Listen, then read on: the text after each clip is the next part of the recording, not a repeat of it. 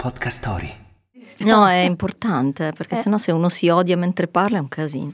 Caspita, non ti sei mai odiata? Quando... No, no, ci sono delle volte che invece quando i fonici non sono bravi è un casino. Eh. Infatti bisogna sempre ringraziarsi il fonico. eh. Il fonico e il direttore della fotografia. Importante. La luce è fondamentale. La luce e la voce sono la cosa più importante. Just 50. Perché la vita di noi donne a 50 anni supera ogni aspettativa. La casa è dove gli amici sono di casa. Alcuni sono vicini, altri lontani, ma per fortuna ci sono i social. Io sono Justin Matera e oggi viene a trovarmi una mia carissima amica Paola Iezzi. Ma quando hai cominciato a cantare? Mm, bella domanda. Ma intendi in modo professionale tu? Ah, magari anche non Allora, mi piace pensare che in verità la passione vera e propria per la musica, per il canto è nata in chiesa. Sì, S- sì, stranamente. Io non sono mai stata una... religiosa. No, nel senso ho fatto catechismo, fa parte della cultura, diciamo, Certo, della- dell'educazione, no? Però non, non sono mai stata una fervente credente, diciamo, eh, non in quel senso. Bible thumper, diciamo Esatto, no? però frequentavo appunto la- il- diciamo, il gruppo del coro della parrocchia perché sostanzialmente era un modo per cantare, no? istintivamente, cioè, mi ricordo che ci avevano sentito cantare a me e mia sorella e avevano detto ma vi va di far parte, solo che a me quel coro, sì andavamo, cantavamo le canzoni quelle classiche da chiesa e non è che mi piacesse così tanto, perché era un coro, io non lo sapevo allora, perché non avevo un concetto, non avendo mai studiato musica prima, non, Certo. non sapevo cosa fosse l'armonia. Non, sapevo, non avevo un'idea di cosa fosse l'armonia nella musica, no? Poi un giorno uno dei preti, che diciamo era il parroco principale della parrocchia, ci disse: Ma volete far parte di questo coro di adulti? Che invece e veniva dopo, nella messa quella dopo la nostra, che non era il coro delle voci bianche, quelle tutte all'unisono, Sì, eccetera. sì, sì. E io dicevo, boh, che strano, ma va bene, proviamo, no? E quindi abbiamo fatto per una serie di, di- per un po' di tempo delle prove la sera solo con lui e questo gruppetto di altri, ci chiamavano contralti. Ah, E lui suonava e ci diceva dovete cantare da qua a qua, quello spartito, e, e ci diceva cosa dovevamo cantare perché noi non leggevamo la musica, Certo. no? E poi dovevamo fare delle pause di silenzio. Io non capivo, dicevo, Mm. ma cosa stiamo facendo qua? Mi sembra una roba noiosissima, cioè, però ero attratta. Eravamo tipo noi 7-8, forse 5-6, non lo so. Ma erano molto più grandi di voi? No, no, no, no, eravamo tutti più o meno alla stessa età. Ah, ok. Poi a un certo punto fa, adesso facciamo le prove generali. E Ero- alle dieci e mezza di sera, per cui per me era una roba, io avevo tipo otto anni, 8-9 anni, per cui per me era una cosa, andare alle 10 di sera, wow, che robe da grandi, no? Mi ricordo che ci portò mio papà e, e arrivavamo que- nella, diciamo, nell'oratorio, nella- nell'aula magna dell'oratorio dove si proiettavano anche i film, quelle robe lì. C'era un sacco di gente, pieno Era di un gente. concerto. Sì, e c'era un sacco di gente adulta. mm, Vuoi un caffè? Ma volentieri, mi hai letto, mi hai letto Nel pensiero, pensiero. parlando del passato qua, bisogna prendersene anche più di uno. Brava, sì. E quindi niente, io ho visto tutti questi adulti e a un certo punto è successo questo e lì ho capito cos'era la musica, che per me è stata una rivela- un'epifania, sai? Lui ha fatto così e tutti hanno iniziato a cantare e tutte le voci diverse, se c'erano baritoni, contralti, tenori, soprano e noi dovevamo aspettare il nostro Contralti. tu- turno di partire. E quando siamo partiti ho capito ecco cosa stavamo facendo, la musica. E ho detto, è, una- è- è stato come un. Mi ricordo esattamente la sensazione che provai, è stato come una magia, un click. Una rivelazione. Sì, perché modo. io fino ad allora per me la musica era la melodia. Cioè tu canti la melodia e questa roba è la musica. E invece la musica è l'armonia, cioè tutte le voci che Tutti si incastrano. insieme Sì, e di incastrano. colpo diventa, si compone la musica, no? No, È no, pazzesco. infatti. È stato veramente. Credo che poi da lì ehm, la, la passione, l'amore è stato sempre più forte e poi è stato un po' a, a tappe, no? Quella è stata la prima rivelazione. Poi ce n'è stata una seconda. Poi ti sei messa a studiare. Sì, perché c'è stata una seconda rivelazione che è stato l'approccio agli strumenti, quelli moderni. Quindi Ah. è la prima volta che ho visto dal vero un gruppo, una band che suonava con la chitarra elettrica vera, con la batteria. Io le avevo si- sempre viste solo su, sai, video music, oppure Red Ronnie che faceva Bibo Palula Erano e gli anni intervistava 90, o no, anni 80, 80, eh, 80. magari sarei più giovane no erano gli anni 80 io guardavo DJ Television guardavo Bibo Palula i- i- le trasmissioni di musica di allora che erano stupende Fantastico. sì, poi Red Ronnie riusciva a intrufolarsi ovunque, avere le interviste di chiunque. Io che ero mega fan di George Michael, Duran Duran, Spandau. Ballet, cioè proprio David Bowie, lui dovunque riusciva, Lee Cure, riusciva a intervistarli tutti.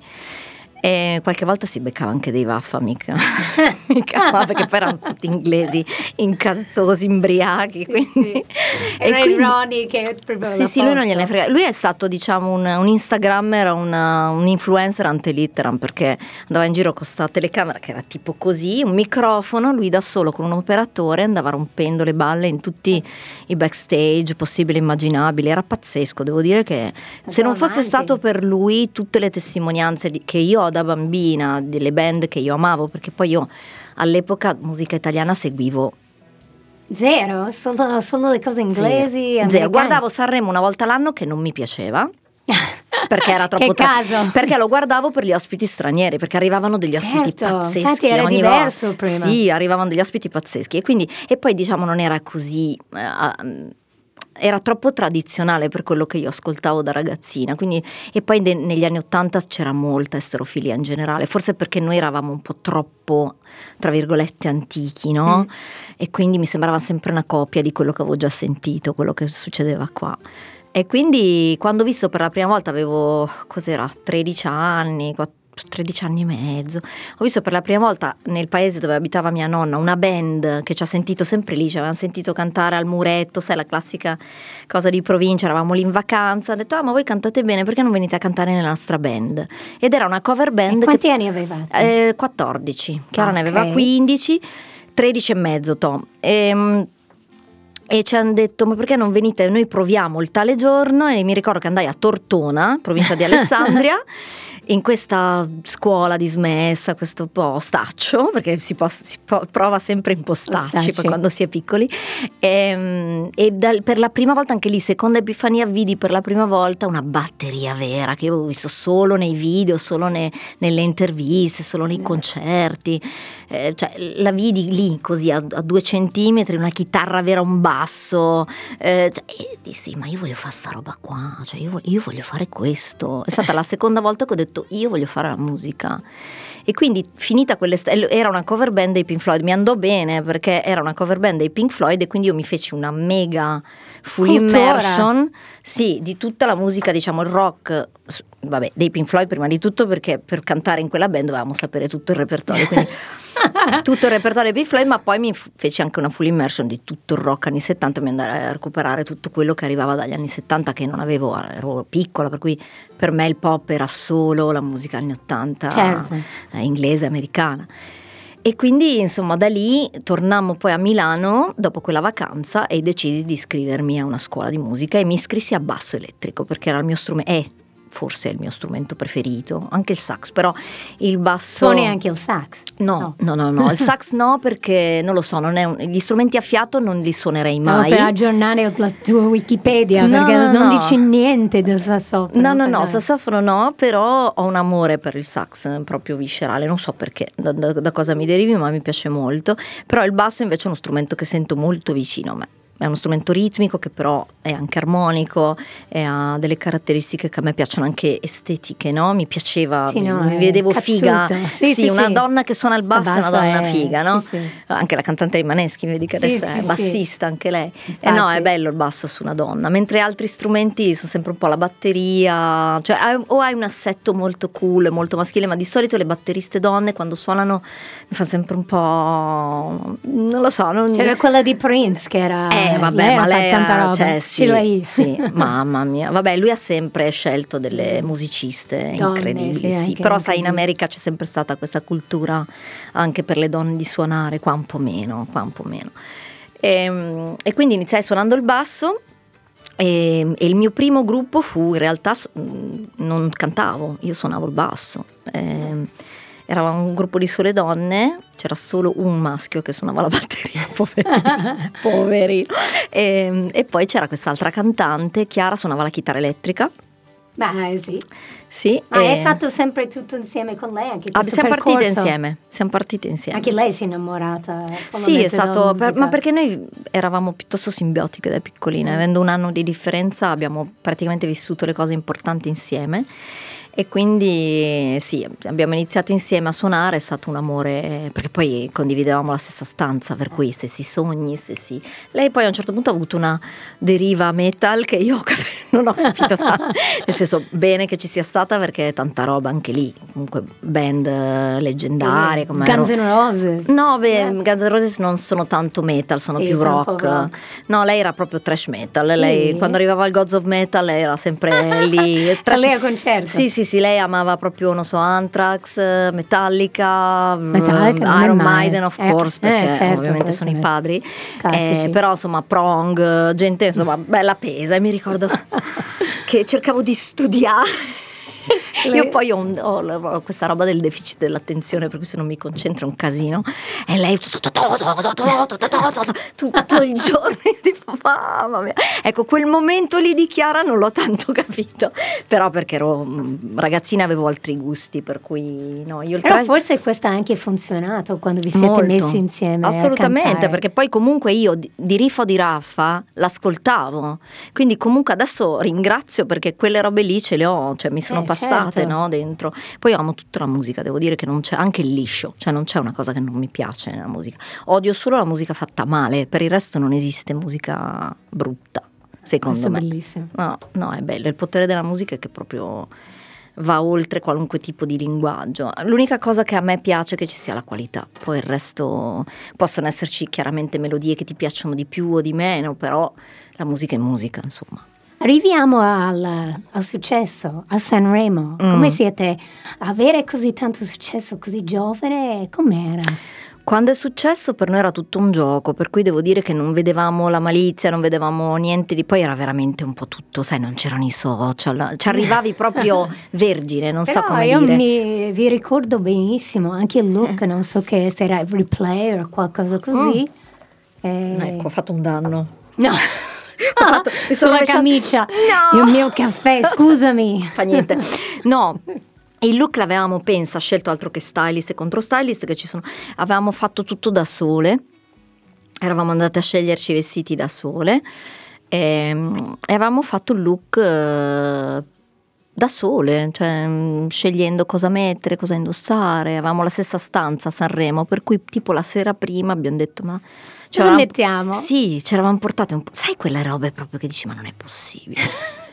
Sì, Non perché pensando adesso no, adesso una- il no, ma adesso pensan- pensando adesso è una follia perché non esiste nulla che non sia un po' ehm, calcolato. un po' che va più- benissimo perché per il livello che c'è adesso nel pop è...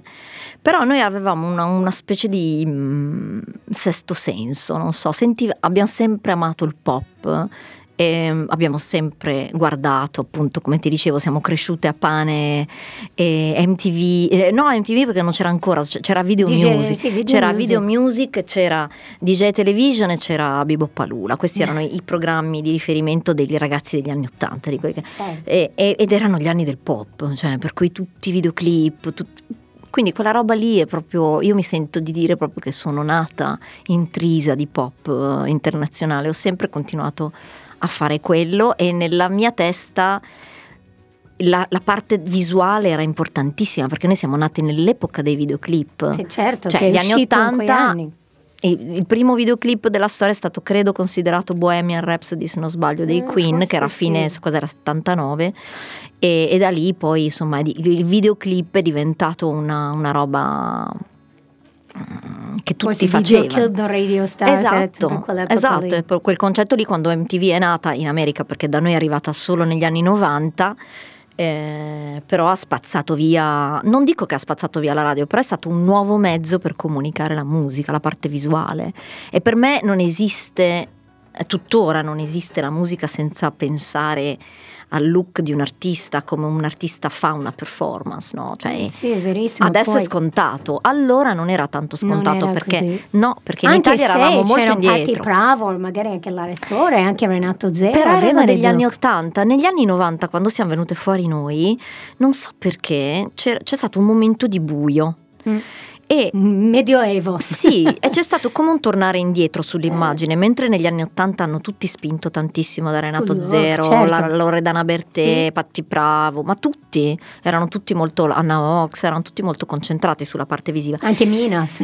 Beh, poi è successo qualcosa negli anni 90 per cui questa cosa è andata un po' e chi si occupava del look, diciamo, in modo, diciamo, mh, abbastanza visibile, eravamo in pochi che Mm. davamo importanza a quella cosa lì, no?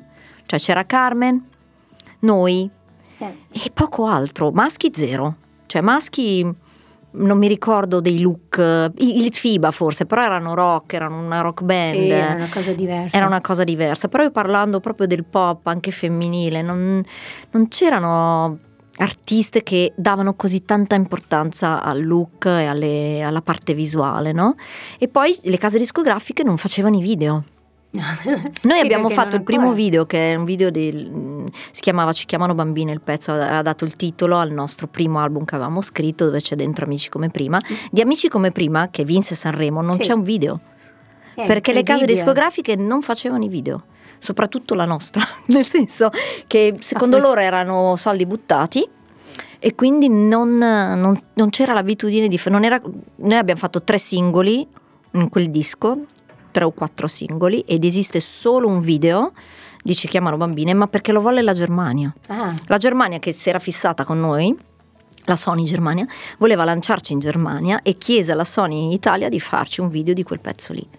Eh, caspita, se ci pensi avevano anche ragione. Sì, però, però da dopo, dopo, Dopo hanno iniziato a fare, ecco, noi dagli anni importante. 2000, fine, fine 90, la gente ha ricominciato a fare, cioè le case disco- poi alcune case discografiche che erano un po' più sofisticate della nostra, che era un pochino più commerciale, invece li facevano e noi eravamo gelosissimi. Diciamo, Ma perché? Allora Perché fanno il video, sì? noi no. Ma io mi ricordo anche che eravamo gelosissime dei gadget.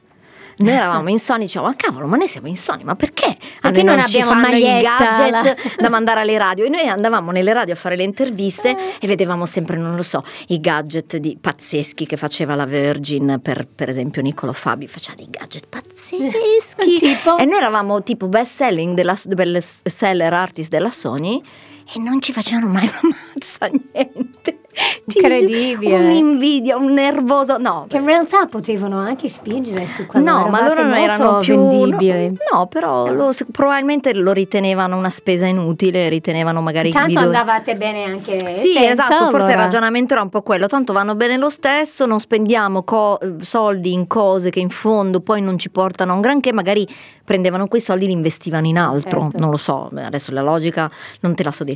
Però diciamo che per dirti che in quegli anni lì, i primi anni, non, non c'era così tanta attenzione sulla parte diciamo visuale, sulla Mm. parte come adesso, adesso è, è l'estremo forse, Sì. no? Adesso è anche fin troppo, cioè adesso fin troppo l'immagine sovrasta quasi la musica, no? Sembra quasi che la musica sia meno importante, a, a volte sì. sembra meno importante della parte del look, tutti hanno lo stylist, io mi ricordo che pri- le prime a portare uno stylist in Sony siamo state noi e tutti dicevano ma, ma chi, è, Chi lo, è ma chi è lo stylist? Eh, lo sty- è quello che in teoria si occupa del look eccetera, però erano completamente, abbiamo dovuto farle digerire questa figura che Sì. andava pagata ovviamente, quindi Ecco. però, mm, però sì, non- perché noi abbiamo iniziato a usare uno stylist nel- alla fine degli anni 90, perché le prime cose ce le facevamo tutte da sole. Tutte da sola. Sì. Io mi ricordo quel look jeans, eh, penso sì, che era era abbastanza stato- iconico. Sì, sì, sì. Fresco, eravate freschissime. Ma noi eravamo molto noi stesse, e poi avevamo scritto un disco tutto da sole, della, della quale eravamo. Noi siamo Amici sempre- come prima, Mm. chi, chi l'ha, avete scritto voi insieme? Sì, abbiamo scritto tutto sempre noi, dal primo disco all'ultimo, ed è un po' anche una roba di vanto nostra, nel Eh, senso che le canzoni sono firmate da Paola e Chiara Iezzi, cioè nessun Anche la altro. musica? Sì, tutto, Tutto. parole e musica. Ed è una cosa che non, non sempre abbiamo fatto cioè, abbiamo fatto fatica a farlo capire perché tutti pensavano, siccome sono carine, sono piccoline, qualcuno scrive le canzoni per loro. Invece noi siamo sempre state molto sulla musica, sulla parte artistica e meno su altre frivolezze, cose, ne eravamo molto dedicate al nostro, al nostro lavoro. Ehm, ed è sempre stato così.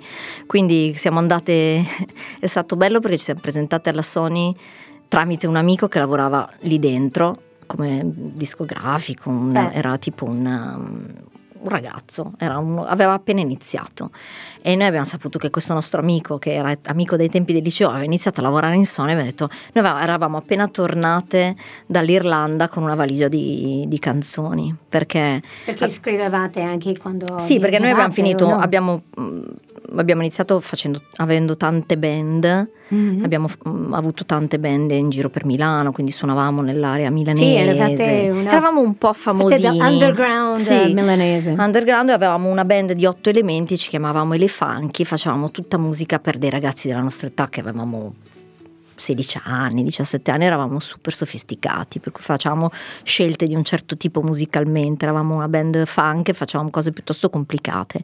E quindi avevamo un discreto seguito che veniva a vederci. Una sera venne Cecchetto e lì uh, era vi ha scelto per fare le coriste. Per fare le coriste a Max degli 883 che era, faceva il suo primo disco da sì. solo. E quindi um, finito quel tour che è stato bellissimo noi essendo stati a contatto con un artista vero pop, sì. eh, tanti concerti, il forum di Assago pieno, tutta la gente, tutta quella cosa lì, abbiamo detto bene, lo dobbiamo fare anche noi, cioè non possiamo stare qua a fare le coriste. le coriste. dai, è bellissimo fare le coriste, è bellissimo fare la musica, però se senti una spinta diversa no. è anche corretto andare oltre, no? Io volevo dirti che ogni puntata che faccio c'è un verbo che è un po' caratteristico, oh, caratterizza chi ho invitato. Io ho pensato per te crescere. Eh sì. Perché Uh, Meno male che non hai pensato a invecchiare. No, no, perché nel libro che ho scritto ogni capitolo aveva un, un verbo mm-hmm. che dava la spinta, capiva un po', faceva capire qual è, com'era quel momento per me. E secondo me tu, iniziando così piccola e arrivando dove, dove, sei arrivata adesso, facendo tantissime cose, perché in realtà adesso parliamo anche del successo internazionale che avete avuto a, a tre anni da Sanremo quando è uscito Vamos a, a Bailar. Che, eh sì eh, era anche uno dei, mi sa che è stato votato anche il Tormentone. Sì, ha vinto il premio delle radio del, al Festival Bar, ha, ha, vinto il premio come brano più trasmesso de, dell'estate, insomma, e, e, per tanto tempo è stato considerato il pezzo dell'estate degli ultimi vent'anni di, di, storia della musica italiana. L'hai diciamo. anche tradotto in spagnolo. Spagnolo, in inglese, insomma, è, è stata una bella... Poi non ce l'aspettavamo, come tutte le hit che non fai per mm, era, è stato un po' un pezzo sal, salvifico per noi perché noi avevamo fatto un secondo disco che era andato molto male, cioè molto male per gli standard di allora, no, certo. adesso si leccherebbero i baffi con quel risultato, però ehm, la nostra stella sembrava un po' oscurata, no? E la, e la, nostra casa discografica ci aveva un po' messo in un angolino, ci aveva un po' dimenticato, quindi noi stavamo, eravamo, soffrivamo molto di questo e cercavamo disperatamente il modo di, di risalire la china, no? E poi quello è un po', è un po la, la, difficoltà degli artisti e, e, soprattutto questa, non è tanto la scrittura, non è tanto fare il proprio lavoro, cantare, stare sul palco, l'emozione, quelle sono tutte cazzate, diciamo. No. sono cose che un artista fa perché quello è il tuo lavoro, no? Però la, la parte quella tosta vera è quella di resistere esistere quando le robe sono tutte contro e va tutto di merda. e tu devi dire no, e sei l'unico che ci crede perché poi ti guardi intorno e vedi nessuno, e nessuno ci crede più e tu dici se non ci credo io chi, chi può crederci, no? quindi è la parte più difficile quella di avere sempre l'obiettivo lì e dire io, io prima o poi ci arrivo, ce, ce l'ho fatta una volta quindi posso farcela una seconda, una terza e ancora e quello è sempre il lavoro più più tosto per uno che fa questo mestiere. Va bene, questo è successo planetario e poi dopo quello avete fatto tante diverse cose. Sì. Appunto, poi vi siete... Beh, il successo è continuato per tanti eh, anni, fino a che dopo 17 anni di onorata carriera e tanti dischi, credo 8, 9, adesso non mi ricordo più, un greatest hits e tutto quanto, abbiamo deciso di chiudere il sodalizio perché come sempre siamo state molto oneste sempre con noi stesse e con il pubblico e avevamo capito che non c'era più benzina, nel senso che mm. quando senti che sei arrivato alla fine di un percorso, hai detto tutto quello che dovevi dire, non ci sono più presupposti, si vogliono cose diverse, si hanno obiettivi diversi, bisogna anche avere la, il coraggio di guardarsi in faccia e dire ok. Mamma, dobbiamo andare adesso. Come adesso? Ah sì, hai ragione. Caspita, questa puntata è durata un po' di più degli altri. Magari è meglio che state lì, continuerà nella prossima puntata.